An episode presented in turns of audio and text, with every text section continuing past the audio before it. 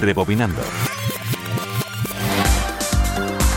Uno de los acontecimientos discográficos más destacados de 1984 fue la aparición de Sade.